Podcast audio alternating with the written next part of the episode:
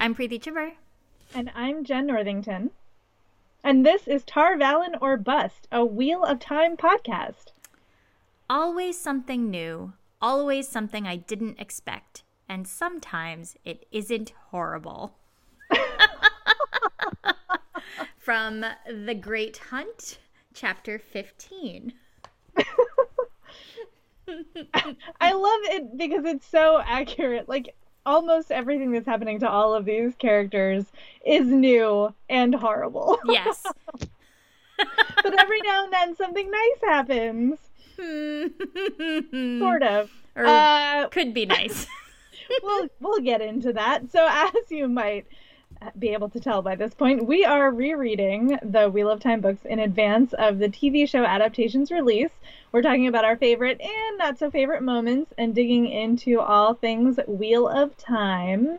And today we're going to talk about chapters 11 to 18 of The Great Hunt in an attempt not to talk for an hour and 15 minutes. Uh, but before we do, we'll see how we do. Before we get into that, though, there is some very exciting concept art posted on the Wheel of Time WOT on Prime account on the 15th and we definitely want to talk about that. Yeah, there's some good stuff in there because it, it's giving us hints of what we will hopefully see on the show from the Travelers to Shadar Logoth to the festival at Emond's Field. Like, it looks so warm and lived in, and I'm it, it got me like really, really excited. Like, I feel like it's been a minute since we've had some news. Yeah. And this has kind of brought it back again. Yeah, and it's it is it feels very grand in scale at the same time that it does seem very lived in mm-hmm. um, there's a couple of we'll leave a link to the tweet in the show notes um, and it breaks it all out in the thread but like there's this one where it's two figures standing on a cliff like overlooking a lake and a bridge or maybe it's a river it's hard to tell and there's these giant cliffs around them and like the scale of it just feels enormous uh, but then you have these sort of zoom ins of, like Preeti was saying, of Emond's Field. It looks like the Beltane Festival, and it's like, oh, it's so, oh, it's so exciting. yeah, it, and it looks like the the kind of visuals and imagery they're going for feels very fantasy. It feels very like like I'm playing Dragon Age Inquisition right now, and it's got a little oh. bit of that. Oh. It's got a little bit of Witcher Three. So this like very like familiar, familiar sort of fantasy setting, which I'm fine with. I don't need them to oh, yeah. like reinvent the wheel or anything. Like Re- reinvent the wheel. Hey, thanks. Ah,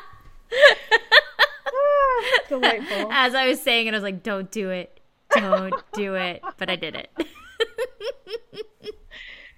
Uh, it's cool. It's really cool. They put together a very fancy, like musically exciting trailer of it too. That has a shot of Rafe Judkins talking about some of the reasons he's excited about adapting it too. So it's cool. You should check it out. Click the link.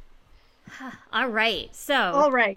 Chapters eleven to eighteen today, which again, like this, I will say this portion was significantly more enjoyable to me than the last section hard hard agree right extremely yes yeah. like where i think i do think that break from perspective and forcing us to like like see through other people's eyes in the last section was like a huge issue for me it was it was very I mean, I think that's part of the reason we went so long is because it just felt overstuffed. Like mm-hmm. those chapters were just like you know, 10 pound chapters in a five pound bag. Like there yes. was so much in there. There were multiple perspectives per chapter, like so much info dumping. Like there's a lot going on. And I agree completely. These chapters, I was like, whew, like it almost felt, uh, not restful because there's still some really intense and scary things that happen, but the flow felt better. Maybe that's yes. what it is. It flowed better. It didn't feel like it didn't feel like so much reading or so much stress in the reading. Yeah. Yeah, it it really like in comparison where last time felt like so much info dumping. Mm-hmm. Um, this one like let us live in the story, which was really yeah. nice. Where I just felt like like wanting to go along and not being irritated when it changed perspectives because I still cared about the other person I was reading about. Right. yeah, it's much more focused, certainly. And we do get some awesome plot moments. Uh, and so yeah, so so let's get into it. So chapter eleven, we are on the hunt for the Great Horn, right? Yeah, we're right back into it with Ingtar, and um, just after that super creepy village where the Myrddraal was Ugh. nailed to the door, and Rand had that very strange experience with the flies. Um, right. And so Rand is like kind of freaking out, and and a very brief aside to just really appreciate the cursing in Wheel of Time. From goat kissing hide to you sheep gutted milk drinker. Sorry for liking dairy, I guess. um, but yeah, so they're they're in this like kind of uh, just after that, trying to figure out where these dark friends are, and Rand is freaking out. Well, he finds out he finds out two things. He finds out that Moiraine has put the dragon banner in his saddlebags. Yes, I mean the which is but I want to kind of go in order because first Ingtar oh, okay, is like, right, by the way, yeah, if yeah. anything happens to me, you're in charge. Right. And Rand is like, what?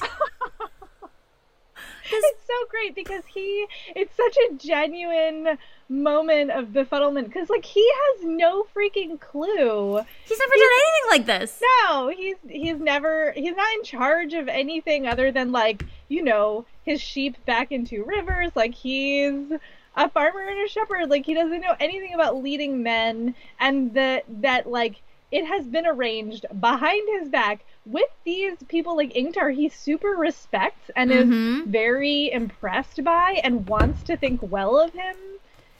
It's so it's such a mind fuck for him. I know. I feel so. I feel so bad for him because as much yeah. as like we know, you know, they keep telling Rand he's the chosen one, he's the dragon yeah. reborn, all this stuff. But literally, in, in terms of Rand's actual life experience, He has what no exactly. He's li- like quite literally just been a shepherd in, in Two Rivers his entire yeah. life, and now they're like, you're gonna re- you're gonna lead like a freaking battalion. Yeah, and these men who are battle hardened and will be expected to listen to you, who, as far as Rand knows, doesn't know anything. Like and Rand doesn't quite have the confidence to fake it till you make it right in this moment. He will no. get it, but no. there's yeah. none of that.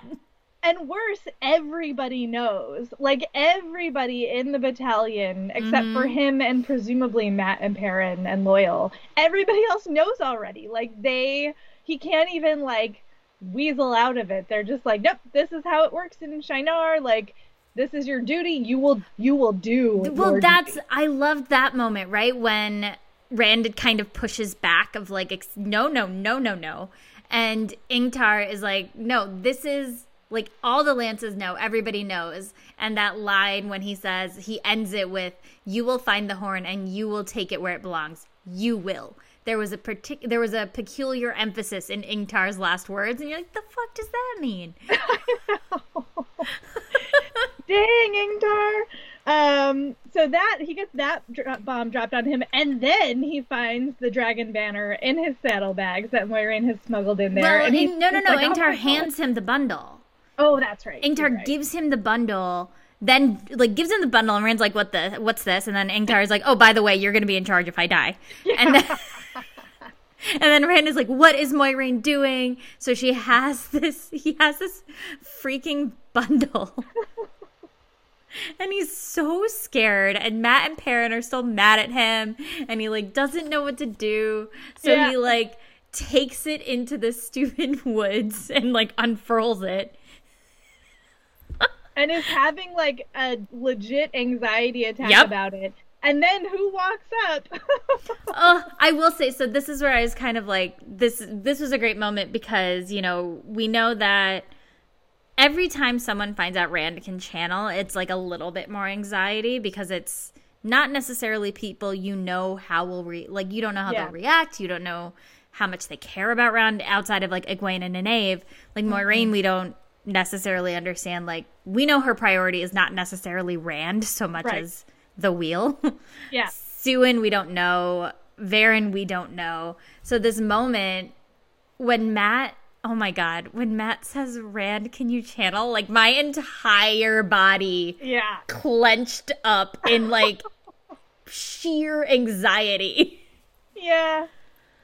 Oh, it's rough. And then his response, it's like there's this moment where it sort of feels like, you know, oh, they're his friends, like maybe it's gonna be okay, and then it's like, nope, it's not okay. Like Mat in particular is like, uh, you should leave. And Perrin's like, yeah, you should leave. And then Mat's like, I'm not gonna sleep anywhere near you. Like I- I I I, felt so bad. It's it's really it's really hard where one again with Mat though, I think we always have to consider that that dagger is still a piece of him.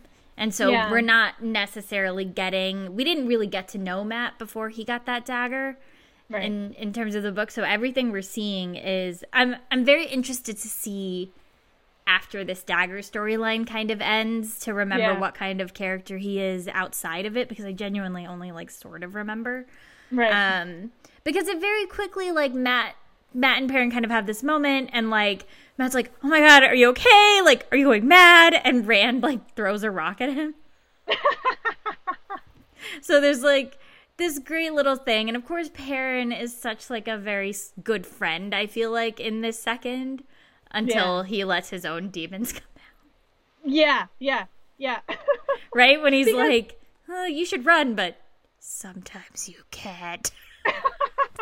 It is a very traumatic Perrin moment, especially because Rand has absolutely no idea what Perrin is talking about. Like he doesn't, he knows that Perrin's eyes are funky, but he has no mm-hmm. context for that. Um, and so all he knows is Perrin is like being sort of broody and tormented for reasons he doesn't understand. And It maybe, is- like- He doesn't realize that Perrin might be projecting a little bit. yeah, yeah, yeah. Oh, buds, poor buds.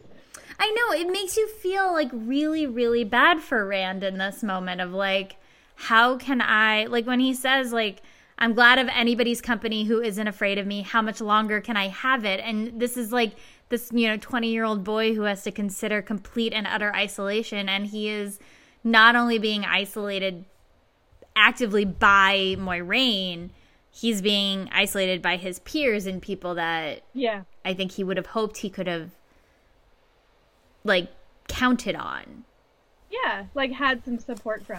Mm-hmm. Um, but you know, they're all you know, they're this is so far out of all of their experiences. Like you can't really blame and No, I don't. I don't. Because this is literally the scariest thing that they've ever been like all of the stories that they've been told, all the things they they've, you know, been like threatened with as kids. You know, this is in fact the worst fate imaginable. And Yeah. also they feel in danger from him, which is a real thing. So I can't blame them, but you do feel really bad for Rand. And then and then we have to read Padan Fain's perspective I- for like four pages. I know, but I love it because it's so creepy and weird and terrifying. You go from this like you go from Rand who is just kind of spiraling spiraling and you feel so bad for him and he's such a like a sympathetic character here where it just sucks. Like it just sucks Yeah. what he's going through. Like he, you know, he doesn't know how to handle it. And then you go Mm-hmm. to this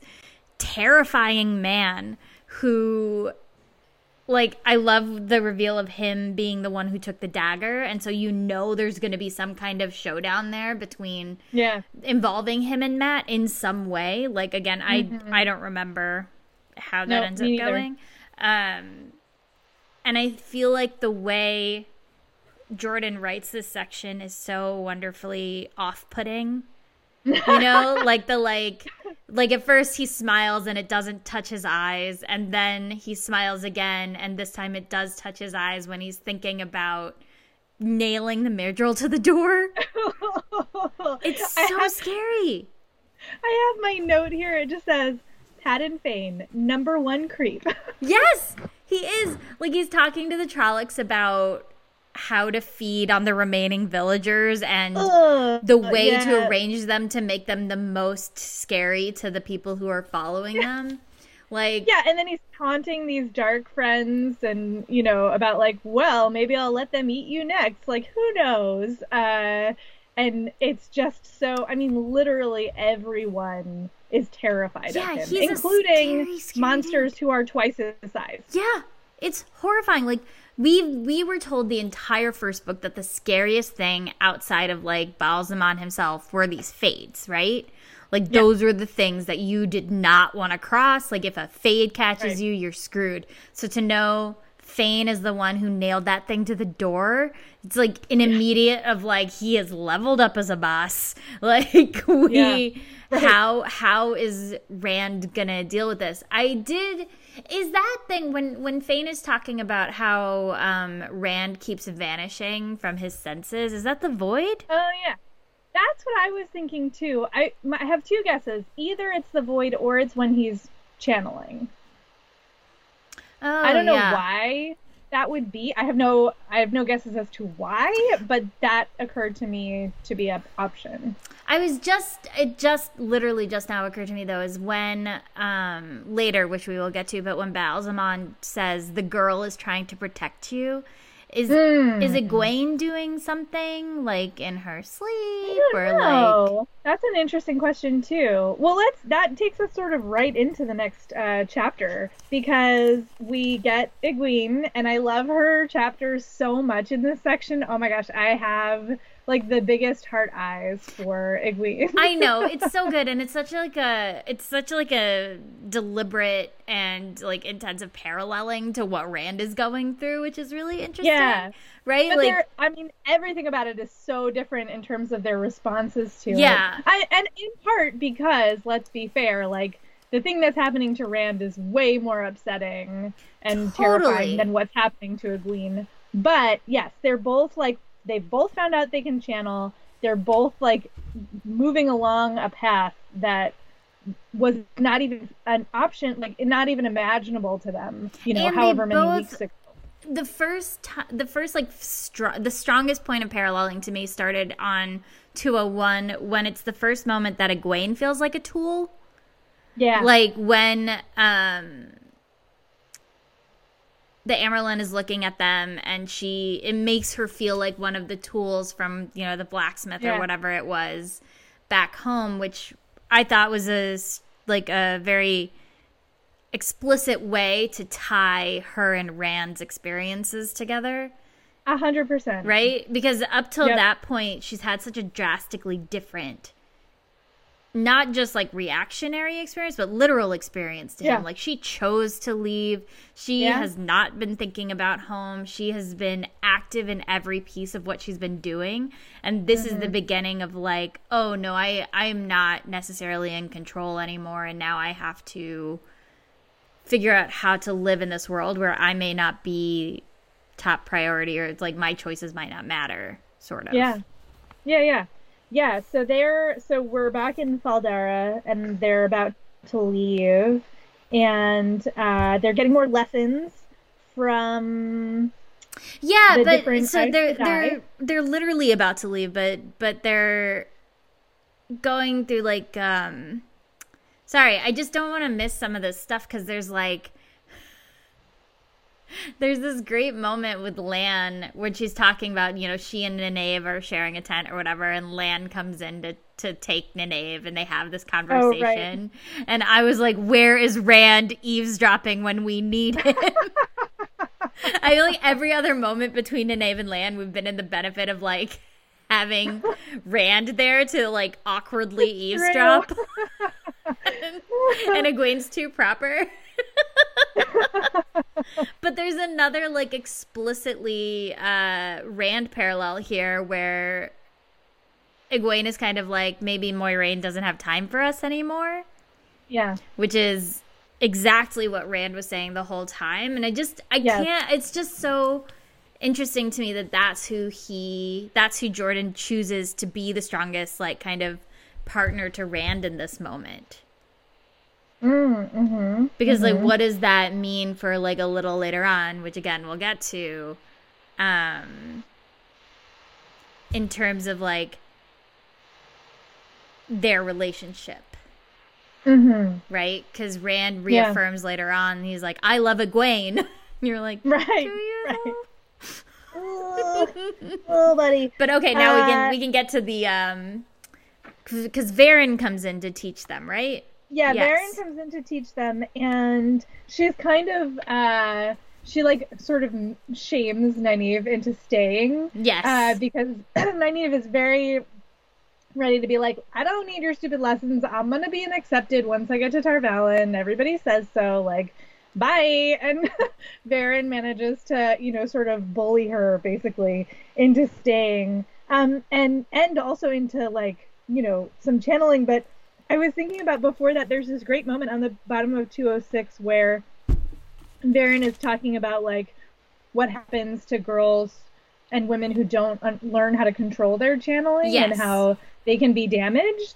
And she mentions, oh, it's not the same as what happens to those poor men. And she like, you know, does a Yeah. little glance. i Egwene that is like, does she so know? good. She can't know, can she?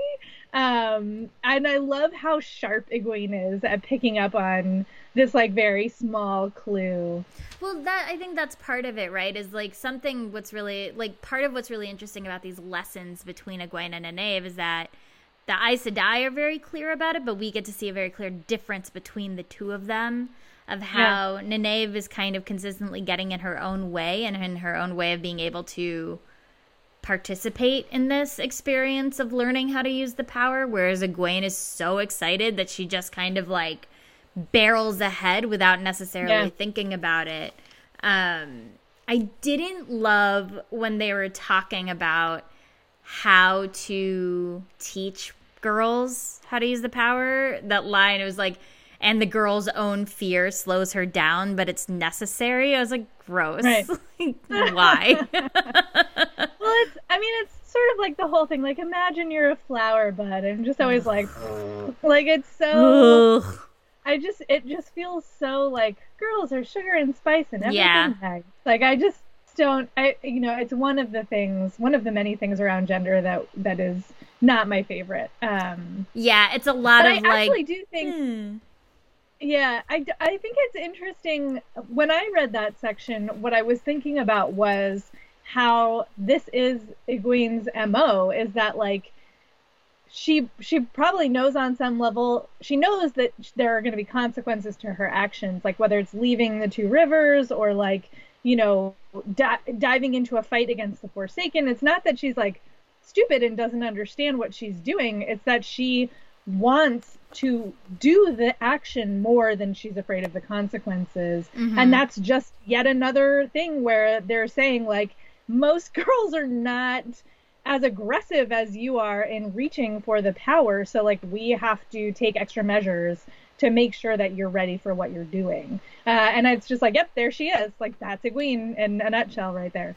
Yeah, one thing I did note while reading, because we, we do get so much Egwene in this um, section that we read today, is how little she romanticizes her time in Two Rivers in the way that Rand consistently does.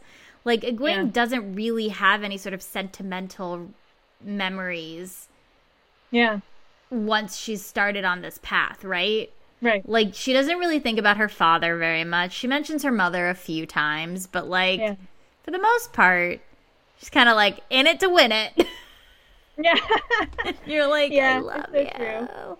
Right, Um, we should we should move this along. We're only on the second chapter. Sorry! 20 minutes in. So I do okay. Quick other shout out in this chapter from my notes is that I love that Nynaeve lights a pile of blankets on fire by accident. That was a great moment. It was. This was a really, really great moment for Nynaeve, where Verin is like talking down to her, and Verin just the way people, the way Aes Sedai interact with Nynaeve, I'm like, ugh. Yeah, it's infuriating for sure.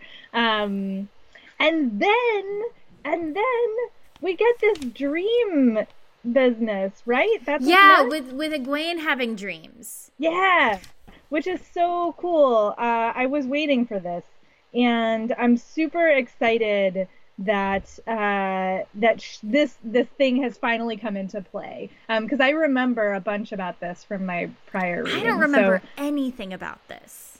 Oh yeah, yeah so so Egwene is like trying to find Moiraine because she had this dream that Rand right. was in danger, and it's like a very specific kind of danger. Like she sees a man, he's got flames under a mask. Like we know exactly what she's mm-hmm. seeing, but she doesn't know and she's trying to find Moiraine to be like, oh, we have a problem. But Moiraine is like gone. She's like not. That, isn't that crazy? That like just decide yeah. that like Moiraine left, right. Lan left, Verin left, right. Liandrin left, and you're like, right. Nynaeve is like already on a boat. It's like, who was gonna tell her it's time to go? Like poor Egwene is yeah. having these dreams. And do you think that? These are the are is Egwene protecting Rand in these dreams? Right. So yeah, because this comes into play later too. I, you know, question mark? Like maybe, maybe that's what it is. Because when she does finally find Anne Aes Sedai to talk to you about it, um, she finds Anaiya who says like, "Oh, you might be a dreamer." Mm-hmm. Like it's like capital D dreamer. It's a you know it's linked to foretelling. Like it's this power that we haven't seen for a long time. But it could be that you're having true dreams and you know we'll look into it when we get to Tar Valon, basically. Um, yeah, which she... it sucks because Egwene's like, but he might be in trouble now. Right, now. oh, and he, she's also, in addition to the man who we know as Ba'alzamon, she's dreaming yeah. about a woman.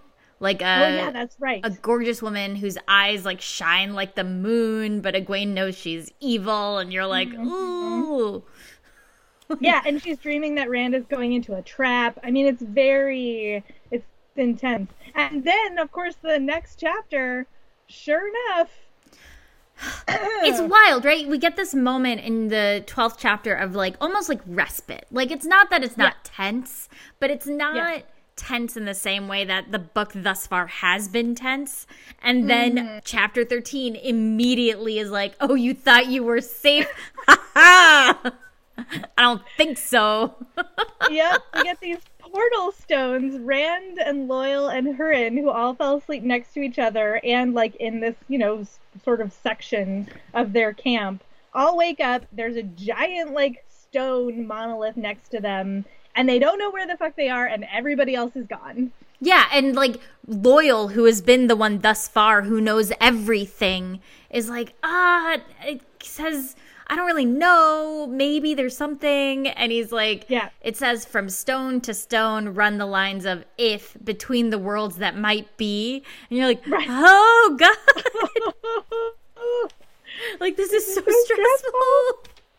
And yeah. Like, so, and go ahead. no, I just love this. I love this chapter so much because not only is it like so stressful and Rand it's the it's kind of the first time that Rand, in full kind of control of his ability, like capabilities, has to try to reach for the source and deliberately channel, like not by accident, yeah. not because he's you know in fear for his life or whatever. It's right. he has to try to use it, and it. I love the kind of way it's described, where it's like greasy and oily and rancid, and like just like ugh, and it just Here, blows up in his face. Here's the thing. Here's my problem yeah. with this.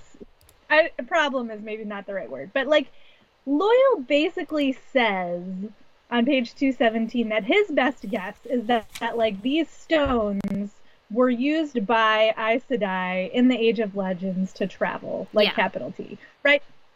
And then Rand is standing there trying to use it what does he think they think he's doing? Because Loial and Hurin don't know that he can channel, but he's standing there trying to channel in front of them, in front of a thing that only works by channeling. Like, what is he? What is? I think Rand is panicking. Yeah, I think we know that Rand like, is way panicking. to give away your your secret hidden skill, buddy. Like, like and the fact that neither Loial or Hurin are like, but what do you think you're doing well, is to me like a huge oversight. Hurin, I think we can allow because he has his his like weird little power right? That's fair. Hurin has fair. his weird little power, so I think he's less That is not likely channeling that is not yeah. channeling, but it's it's something where he's like, I don't really let the Aes Sedai know. We Yeah. kind of keep it on the DL, so they know it's like something a little off. So Hurin, I think, Right. is less likely of the two to say something. And from my perspective, Loial, I feel like would file it away. Like I feel like Mm. Loial would be like, now, okay, you know what? He's doing something. I'm gonna remember this. Maybe I'll write it down. Yeah. And perhaps we will discuss because I think Rand is just kind of all over the place. I feel like he's He panicking about being there. He's stressed because Hurin keeps calling him a lord. And he's like, I'm not a lord. like, what am I supposed to do? But now I have to protect these two because that's what a lord Yeah. does. And Hurin is looking at me to make a decision. Right. So, like, I feel like Right. he's just like panicking Yeah. completely. And you know, the only like sort of helpful thing in this chapter is that Hurin can still sort of smell the trail of the dark friends. Mm-hmm. So they're like, well, I guess we follow it and hopefully we'll be reunited with everybody else. Like that's our best bet, uh, which it is. It absolutely It is, but it's it's he's following it. But I think what's interesting here is Rand is being forced into the position ahead of time of the one that Ingtar told him he was going to have to do. Mm-hmm. Right, mm-hmm. like Rand is being forced into this position of like, I promise you, I will get us home. I will handle this. I will make the decisions. Um, and it's also again in this chapter is a really moment of paralleling with Egwene in the last chapter where Rand is trying to reach for the source and and have this experience mm-hmm. that we watched Egwene have just a few pages before. It's just really Yeah. interesting. Only they're in this land that feels so wrong. Like I really Yes. appreciate how Jordan describes everything. Like when he's talking about how you can't look like out of the corner Mm-hmm. of the of your eye, it feels all twisty and just stomach Yeah. churning. You know, it's Yeah. it's just described so well that you can immediately. It's like everything just feels uncanny. Mm-hmm. God, it's so good. Yeah, and then and then chapter fourteen, we go back to the rest of the party And who are like, "Where the fuck did they Perrin!" go?" And it's then it's a parent Perrin chapter, chapter. always my favorite. A Perrin chapter in which he gets to use his powers even better. Where he has to like finally start to again, much like Rand, accept Yeah. who he is and accept the role that he's meant to play. Right, where he Mm-hmm. he's the he knows he's the only one who can do it, though he's still unwilling to kind of share it with Yeah. Mat, which is very funny. Although Mat kind of proved that mm, maybe I'm not the one to handle secrets right now. Right, right. Yeah, so he like Perrin is like, well, okay, we you know because Ingtar is freaking out. We've lost our sniffer. How do we know? You know, the Dark Friends have been zigzagging all over the place. Like, how are we going to track them? And Perrin's like internally like, well, I know I can help with this. Like, I guess I should. Ugh. and So he he's like talking out. to the wolves, right? Yeah, and he it's reaches so out great. he talks to. He finds some new wolf friends to talk to, and they're like, "Yo, what's up? We've heard about you, buddy." Yo, what's up? And he's like, Ugh. but he does it. He does it. He takes on the responsibility, and he tells Ingtar like, "Oh, I think I have." I, he basically tells Ingtar like, "I'm a sniffer too." Yeah, is, you like know, he- he's sure, like, fine. well, no, he tells Ingtard says that we'll we'll tell people you're a sniffer. right, you're he right. Yeah. he tells Ingtar the truth because he has this moment of it, it's very similar to Rand where Rand is like I am Tam al'Thor's son. Like I am a shepherd from Two Rivers. Perrin is like I am a man not a wolf. I'm a man. And then there is this like I just want to point out there's like a really nice little moment with Mat. Yeah. where Mat's like are you okay? I don't know how I'm gonna find a wisdom. Like please don't get sick. I have some willow bark. Do you want some willow bark tea? I'll make you some tea you're like aw So sweet. But so Ingtar kind of was like, okay, like I've heard of this. Like I know that this is a thing. Right. We're gonna treat it. we we just won't tell people. Like some Right. people might get a little freaked out. We'll just tell them Right. you're a sniffer. but like I have heard of what you are. Yeah, and he knows Elyas Machera, which is a nice bit of callback. Mm-hmm. Um, and then freaking Verin shows up. Yes. You're like, how did you? everywhere. How did you get there so fast? like she- one moment she's teaching and Nynaeve, the next she's showing up. following the trail. Like, what is going right. on? Right. And like, I do love that when Mat's like, maybe it's Rand. I knew he wouldn't leave me. And you're like, Mo, he oh. didn't. he didn't want to. But when Verin says, Moiraine Sedai sent me, you're like, did she though? Right. like we didn't see that happen. All we know is that Moiraine left and then Verin left. So like I guess she yeah. could have, but like Yeah. I don't know. Yeah. Yeah. And she's and then of course she finds out that Rand isn't there and starts interrogating Ingtar. Is like, tell me everything he's done. Yeah. Tell me everything he's said. And you're like, uh Even Mat, like it's happening? it's very unsettling when she goes off and Mat and the chapter ends with that really ominous moment of Mat being like no, mm-hmm. it's Rand. She, she, wants Rand, not the horn. Yeah. And Perrin right. being like, stay away, man. Don't come back wherever you are. Don't come back. like, good God. Yeah. Whew. And then we get to the chapter 15, which is called Kinslayer. Yeah. which is actually kind of a weird title for it now that I'm thinking about it because, well, okay. So this is we'll where get, I had my we'll cursed. Thought about Rand oh, oh. Tell me. So this chapter starts. They're they're in this like weird other town, and everything or town world, whatever, and everything is like there are these like weird parts of the land that are blackened and burned, and and there's no there's no animals or sounds, and it feels very alone and like uncomfortable. Um, I love the notion of this like black striped charred ground yeah. just cutting through all the green and they make it to this lake and Rand's like, let me taste it first. Like, let me go yeah. first. And he's kind of taken on this like protector leadership role. And in my head, and in my defense, I have been rewatching Supernatural for like three months. And in my head, I was like, oh my God, Rand is Dean Winchester in this chapter. nice. Rand is like the reluctant hero going through an identity crisis. Wait, what are the their two names again? Remind me. Sam and Dean. Sam and Dean, and Sam is the taller one. Sam is the tall one, who's the little brother. Right. Dean right. is the like. I mean, they're both good looking, but Dean is the like super hot one. Agree, agree. I've seen like two seasons of Supernatural. Uh, anyway, okay, sorry. Moving on. Side note. So yeah, that's my cursed thought that Rand is uh, Dean Winchester analog in this chapter.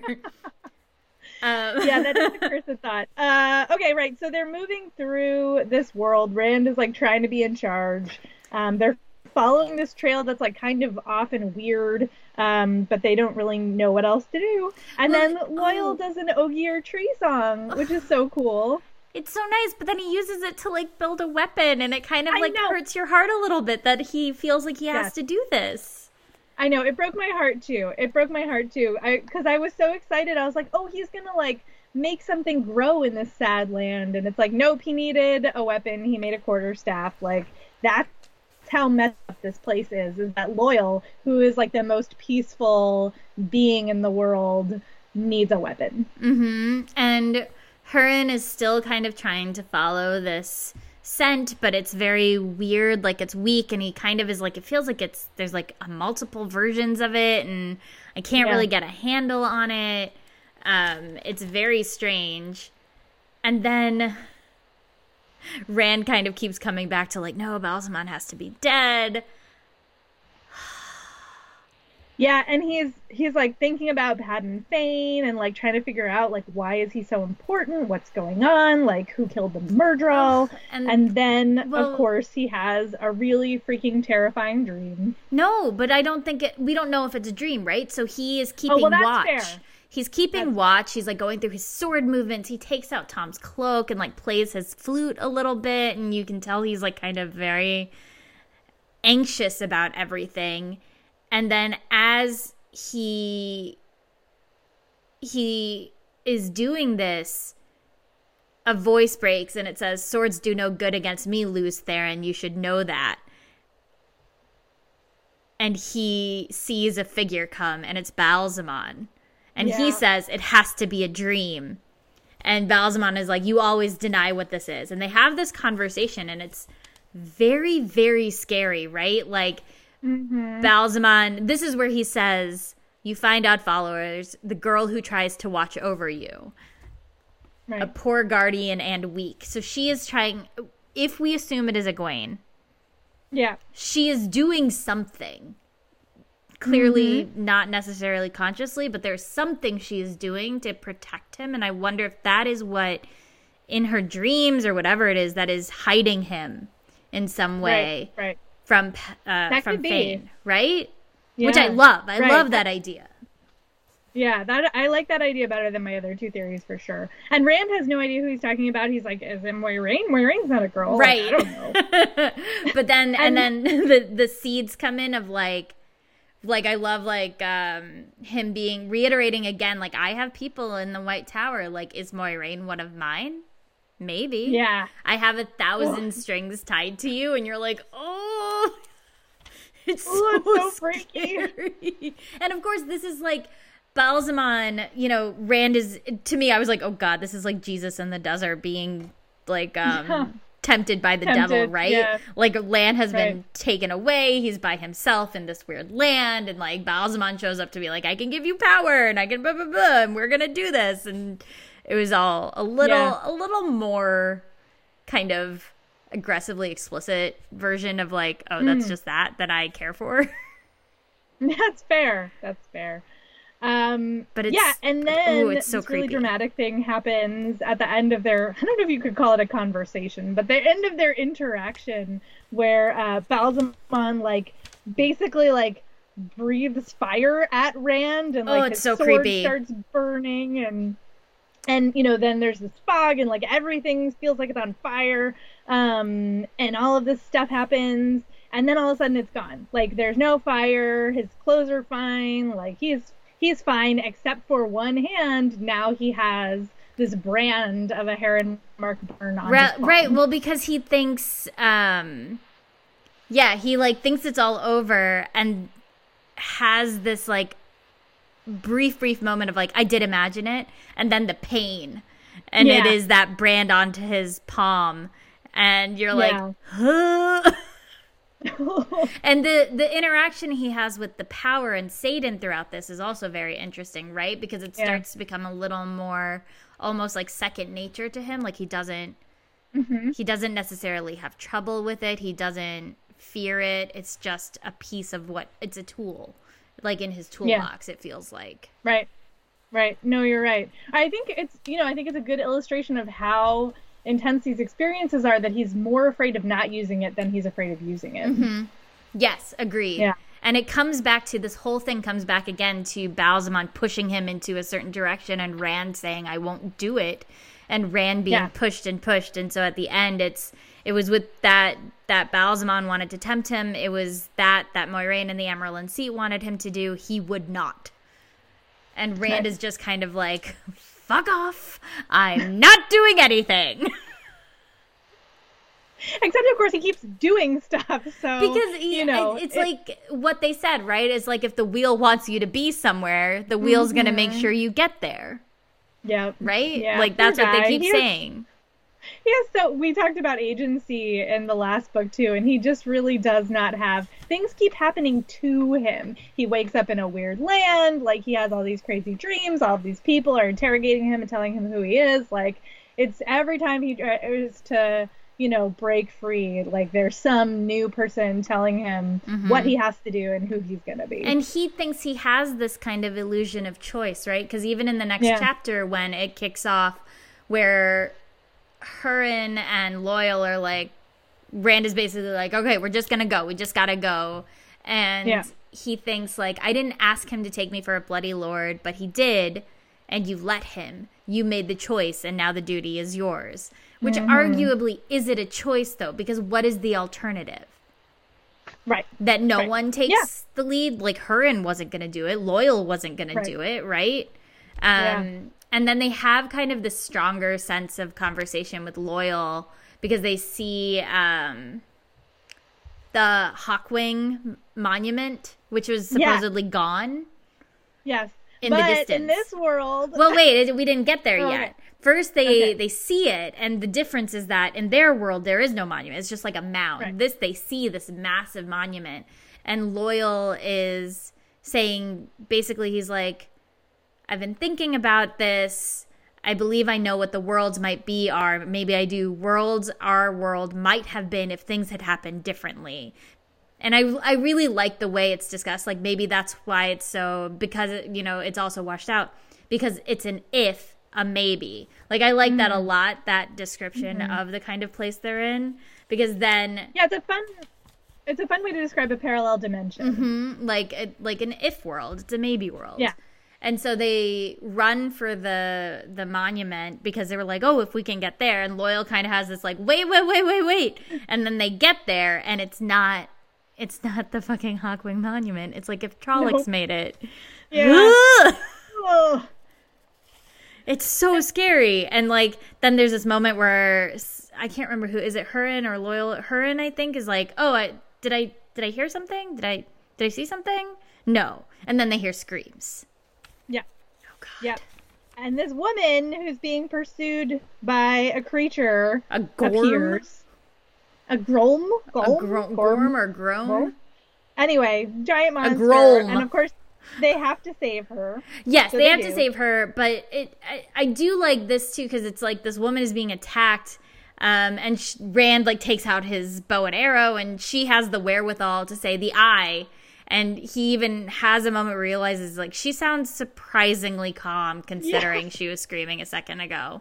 Uh, and yeah, there's so many great moments in this section where she's behaving one way, but like doing something a little bit off, and Rand is like, huh. But then he keeps, he's like unable to resist her charm. Basically. Yeah, because she's so beautiful, right? Like she's so beautiful and unearthly, and her name is Selene, and she's like, you, you saved me. Like I'm at yes. your mercy, whatever and Rand kind yeah, of is really like playing up this whole like damsel yes. in distress. So thank you for saving me. Like make trying to like puff Rand up and make him feel like he's like super amazing and awesome and mm-hmm. you know, oh, you're clearly a lord. Like and then you know they're telling her all of these things about who like yeah, I love her and being like the, the the horn and Rand's like, are you fucking kidding me, bro? yeah, and then she's like, "Oh, well, obviously you're gonna get the horn and use it. Like you'll be the most powerful person in the world." And Rand is like, "I'm not good. That's not I, my well, job."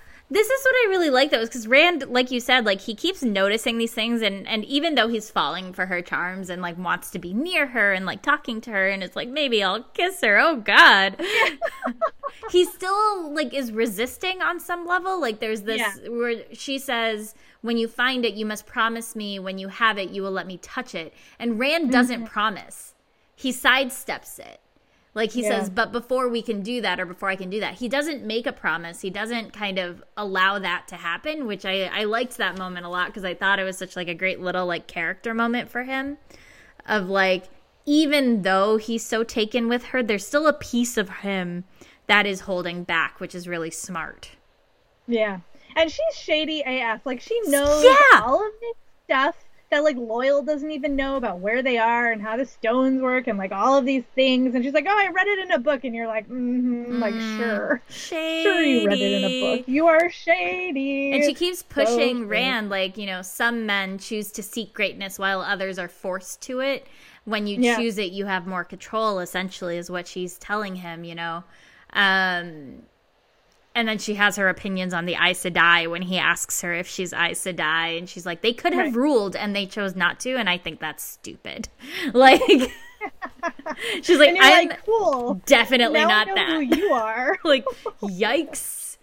Like she gives yeah. all these little things, and and like you said, like I wrote it down too, where it's like she's very deliberately off-putting, like yeah. very very specifically. Um, and so there's this like moment where he's like, okay, we're going to get you to where you need to be, but we have to go this way.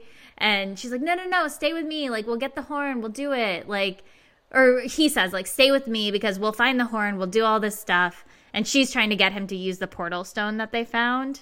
Yeah, um, yeah. And she says, You always, Selene drew a deep breath as if to calm herself. You always are so stubborn. And you're like, What does that mean?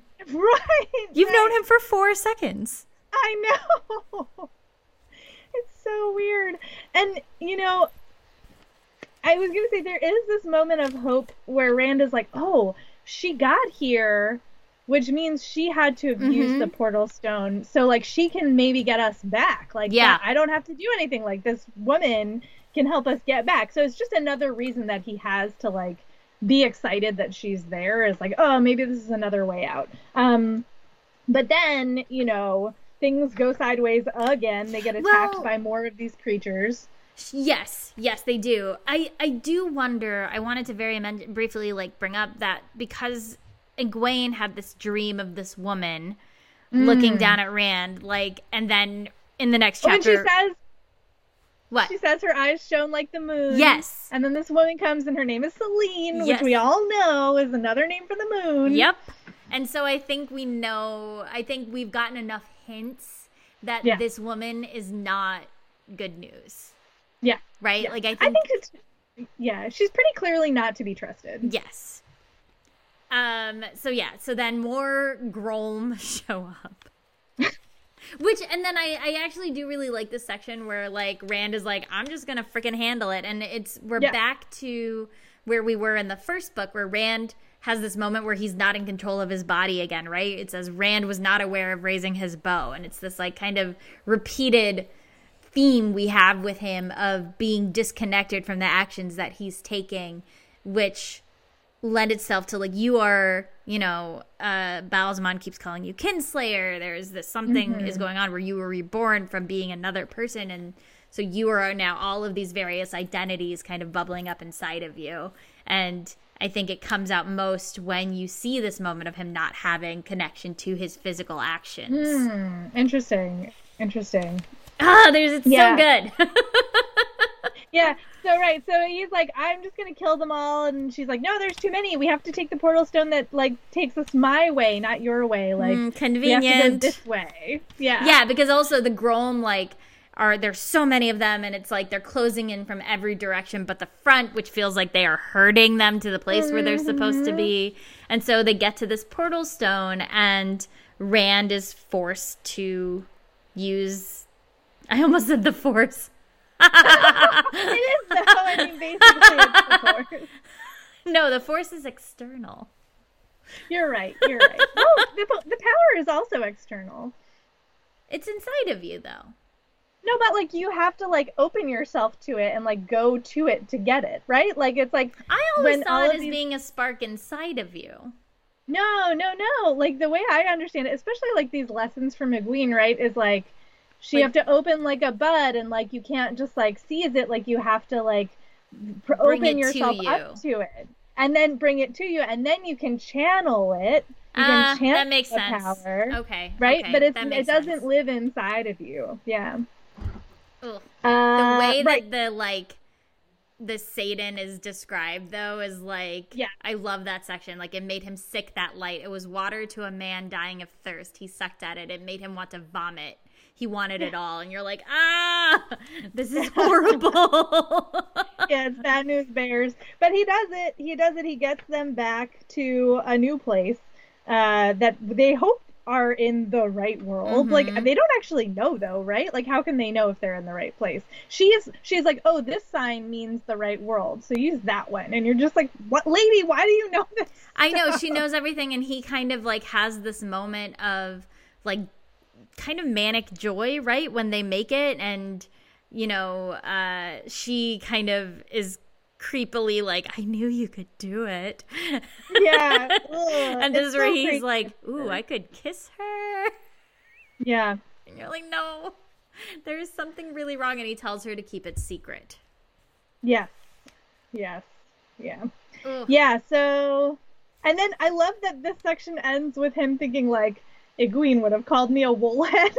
yeah, like I mean, he's comparing them, right? And this is a woman Yeah. who is doing all of the things that make him like kind of puff up about himself, right? But in in the background he has this mm, like voice that's being like that's not what Egwene would have done like and remember how much you love Egwene like remember how great she Mhm. is like she never would have done that but oh Selene so great like it's very this like push pull is very interesting It really is because then we immediately go to Egwene Yes. for our for our last chapter. Um, I have to. Okay, I have a bone to pick with this chapter.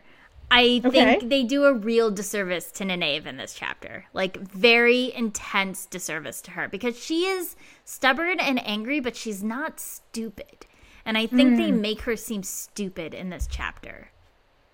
I, I, I do. So I guess my take on it is that, you know, it's more lessons and like all of these Aes Sedai are like prodding her to because they've figured out that if she's angry she can channel, but unless she's you know not angry she can't do anything. Um, and so they are treating her really poorly, uh, de- very deliberately. Um, but the thing that I felt like was a clear indication of like just how freaking talented she is is that like she they have like done all these terrible things to her like they've held her upside down or like Mhm. they've forced like gross things into her mouth and like she can then do everything that she that they have done like she sees it once and she learns it and she knows how to do it Right. even though she can't like predictably access her powers all she has to do is like be exposed to a thing once and, And she, she, knows can how do to it. do it No, I think she's very Yeah. talented. But where I was getting irritated is how excessively she was like disrespecting within the power structure. Where I'm like, that's Ah. stupid. That's not playing the game smart. And I know that like we we know that she is hot headed and and all of these things, but she also. Again, she's not stupid, and it, it just felt over have the top. Have we seen her play a game though i don't feel like we've seen her No, navigate we haven't we haven't seen her navigate necessarily. I'm not saying she would necessarily good at be good at the like political game of it, but if Right. the most powerful person of the order of the Yeah. place you are going to live comes into the room, you're not going to act like a 3-year-old having a tantrum, which is what Right, that's a happened, fair point. right? Like even Yeah, Egwene, right, I mean this is comes to teach them yeah like and Eg- like I just it, even Egwene had this moment of like, what is she doing? Mm-hmm. Like, stop it! And it it was just, and maybe this is from a result of like we're not in Nynaeve's head, we're not seeing it from Yeah. her perspective, but we. This is. I was just getting really frustrated with her, where I was like, "This is not. This is over the top to an extent where I'm like, you are doing a disservice to the character in this moment." character assassination yes, but there are other good parts of this part. yeah no that's fair i think that's a fair i think that's a fair quibble i think that's Right. a, the real I point. did Yep. love this moment where um Siuan comes in. it's just such a bitch. like, uh, like Nene's been like seasick the entire time, right and she comes in and is like, "Are both of you feeling well? Eating well too? I trust. In good temper." Yeah. like, damn. Yeah she is not fucking around uh it's pretty amazing It It's so good. amazing. And then, you know, Yeah. Nynaeve, like, it's very telling, I think, when Siuan is like, What do you want? And Nynaeve's like, A sword. yeah Which, like, I think that's valid. So I didn't really appreciate when the Amyrlin was like, well, even if you have the skill, men are always going to have as much skill and be stronger than you. And I'm like, that's bullshit.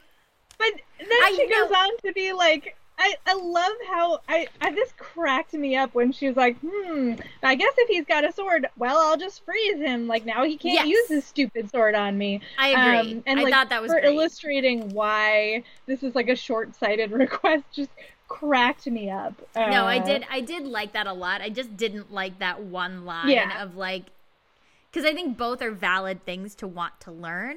Of course. And so being like, Yeah. because like you should know how to use a sword. Like, what if you're tapped out of the one power? Yeah, what if you're in no. trouble? Like, what if you can't access it?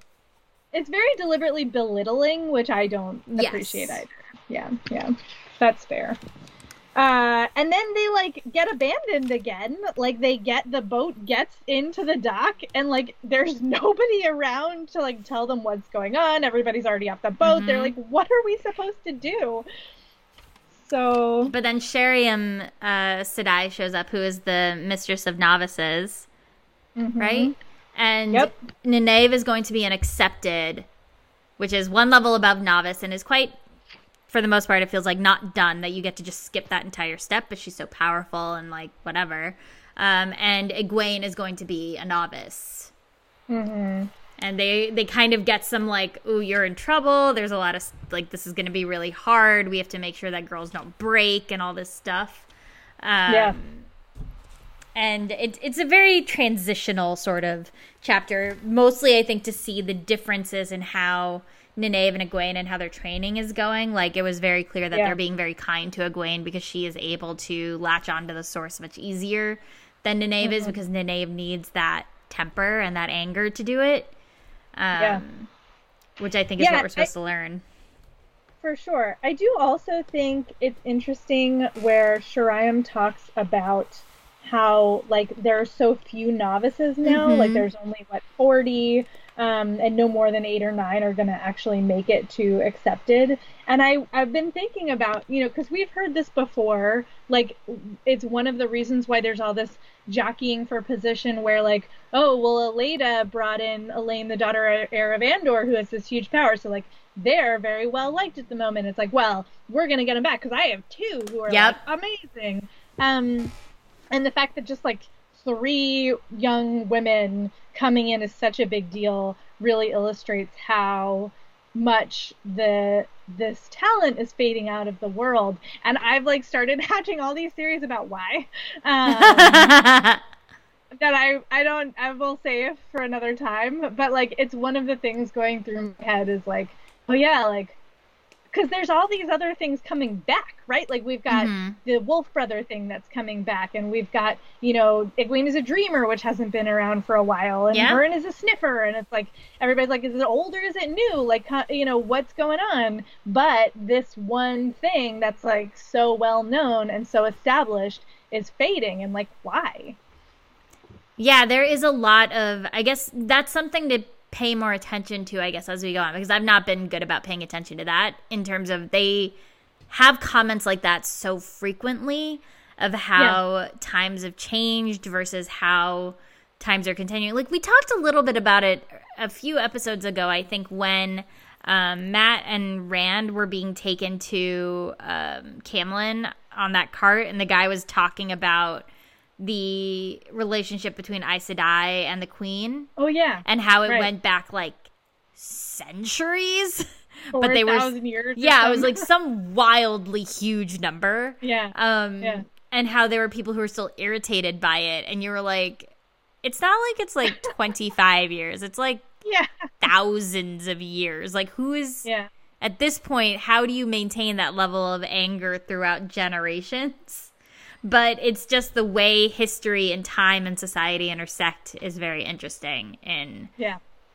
in this in this series. Yeah. Woo. Well, all right. Considering that that was a whole nother hour, I think we should probably limit ourselves to eight more chapters going forward. Yeah, I agree. Uh, so much to talk about. So, um, yes, you can continue to keep an eye out for future episodes every other Wednesday. And so next time we'll talk about chapters 19 through 26. And if you want to find the conversations we're having um, on social media, you can check the hashtag TarValon or Bust. Uh, and of course, thank you to our Patreon supporters. We really appreciate it. That's Sirish G, Olivia K, Joshua S, Caitlin P, Nicholas E, Michelle S, Michelle D, Danae, Destination Toast, Kat, Jericho, Saber Bouquet, Thomas, Elizabeth, Emily, Evans, Ola, Yulia, Matthew, and Brian. Um, if you would like to support our Patreon, it is patreon.com slash tarvalon or bust. We do posts there and, and kind of have conversations a little bit. And, and on occasion, we'll do like a Patreon early version of a side episode or whatever. Um, and yeah, it's kind of like where we're hosting the community part of this podcast, I guess, because it's the easiest thing to do. Correct. Uh, big thanks to Brian Dunn, our fellow Wheel of Time fan and musician, who created the amazing intro and outro tracks for this podcast. And you can find more of his work at briandunnmusic.net. That's Brian with a Y and Dunn with two N's. Um, and if you missed it, we did an interview with Brian. I think that dropped last week. I believe Two weeks ago, maybe. Two weeks last week, two weeks ago. Um, that was that Jenn did with Brian and is fascinating, all about the music in Wheel of Time. Uh, and if you're enjoying the show, please do leave a review and or a rating on the podcast platform of your choice. We really appreciate it, and it helps other people find the show. Uh, you can find us on social media. Jenn, do you want to go first? Sure. Uh, you can find me mostly on Instagram at I am Jenn IRL. That's I A M J E N N I R L. And you can also listen to me on two different podcasts uh, for Book Riot, SFF Yeah and Get Booked. Uh, and you can find me on Twitter mostly and Tumblr and Instagram at Run with Skizzers. That's S K I Z Z E R S.